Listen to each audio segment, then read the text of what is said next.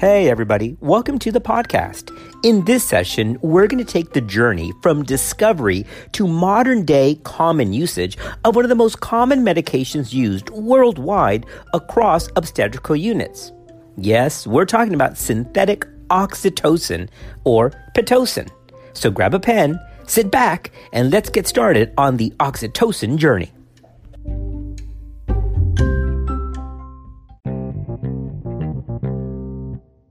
I know I've said this before, but usually our podcast ideas come from real life events. Recently, while on call, we had the tragic and devastating occurrence of an 18 week fetal demise. After the child delivered, one of the labor and delivery healthcare providers asked at what rate the IV Pitocin should run. I quickly answered at zero because Pitocin receptors are not present at an 18 week pregnancy. It was from that occurrence that the idea for this episode came to be.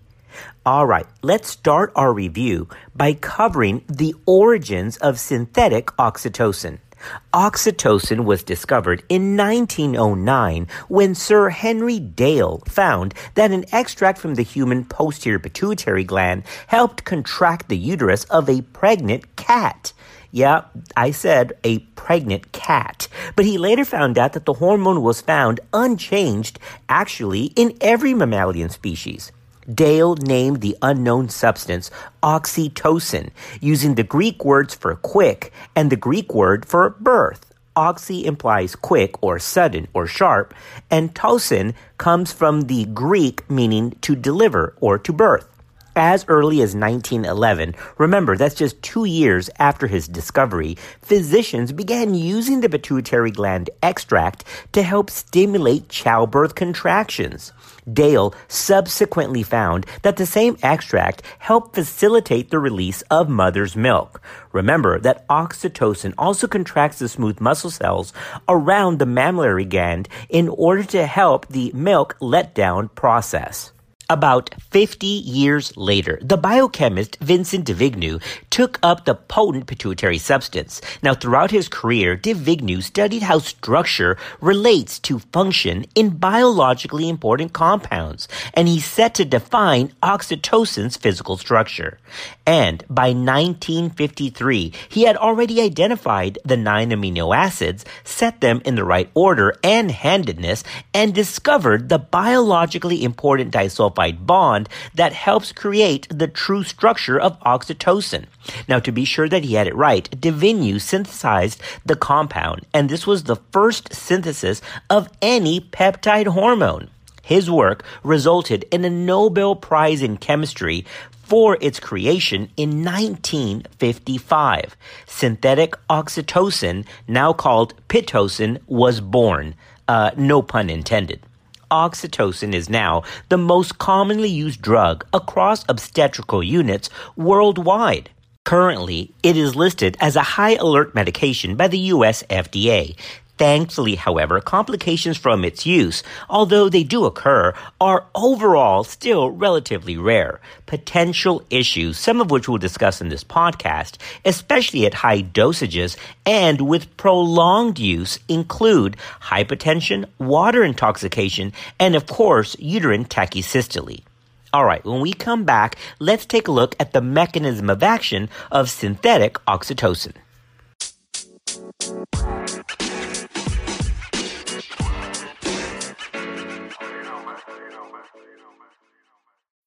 When you need mealtime inspiration, it's worth shopping Kroger, where you'll find over 30,000 mouthwatering choices that excite your inner foodie. And no matter what tasty choice you make, you'll enjoy our everyday low prices, plus extra ways to save, like digital coupons worth over $600 each week. You can also save up to $1 off per gallon at the pump with fuel points. More savings and more inspiring flavors make shopping Kroger worth it every time. Kroger, fresh for everyone. Fuel restrictions apply.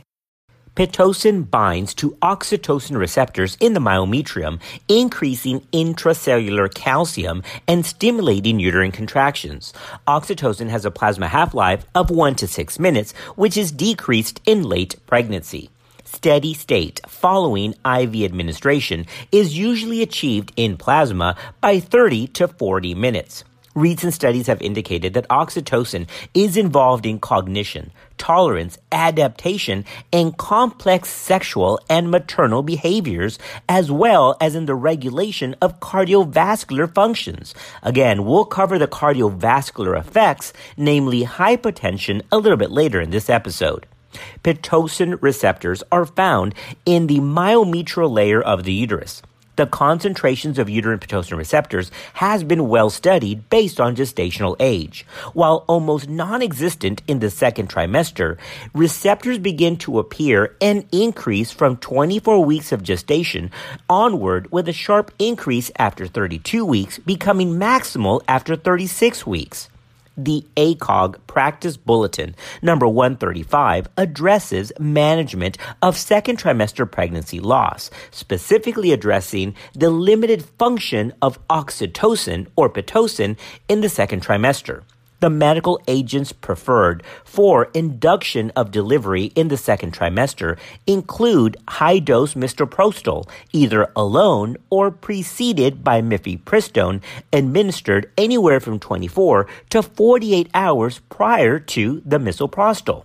Now, if misoprostol is not available, ACOG does state that high dose oxytocin that's 20 to 100 units infused IV over three hours can be used. However, this should be followed by a one hour washout in order to allow diuresis oxytocin dosages may be slowly increased to a maximum of 300 units over three hours if necessary and only if misoprostol is not available. ACOG states that high dose oxytocin in the second trimester is not commonly used because of the inefficient response of the uterus to oxytocin. In fact, there's a real potential for crossover into ADH type effects at these early gestational ages and at these high dosages. All right, I got to stop here for just a moment and relay another story about an occurrence that happened about two weeks ago, again on call. We were called in the middle of the night to perform an urgent OB suction D&C for a patient with an incomplete abortion who was having heavy active bleeding and was becoming hypotensive. After her D&C was successfully completed, somebody in the room again asked if Pitocin was ready to be administered. Now that was a great opportunity to have a learning experience at three in the morning because if Pitocin has no role or a very limited role in the second trimester, it surely doesn't have a role to control bleeding in the first trimester. IV or IM Pitocin to control bleeding has no role for bleeding control in the first trimester bleeding that occurs with spontaneous passage of tissue in the first trimester or at time of suction D&C should be evaluated for the presence of retained products or if surgical evacuation was done for a uterine perforation. If medications are necessary for the control of bleeding in the first trimester, prostaglandin agents should be given or methergine as long as the patient's blood pressure allows.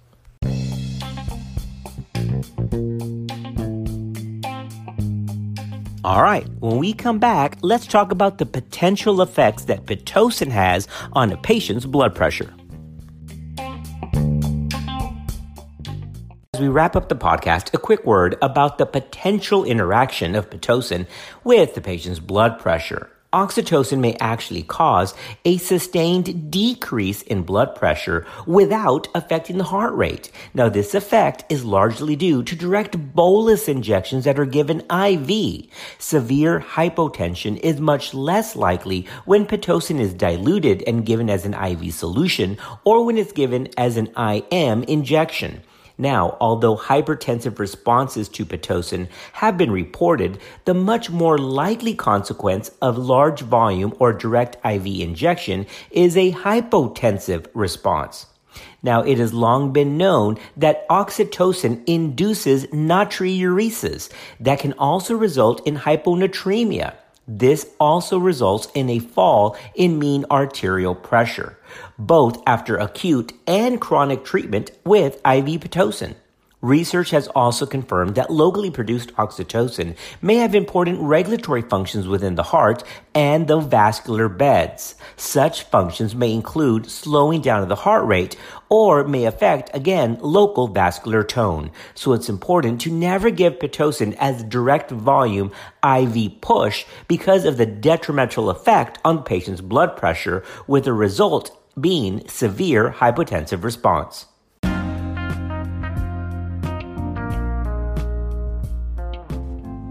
All right, that wraps up our quick review of synthetic oxytocin, Pitocin, and its use in obstetrics. Since 1909, when it was first discovered by Henry Dale, up until 1958, when it was FDA approved, Pitocin is widely used and will continue to be widely used across labor and delivery units. Thanks for listening. We'll see you next time on Clinical Pearls.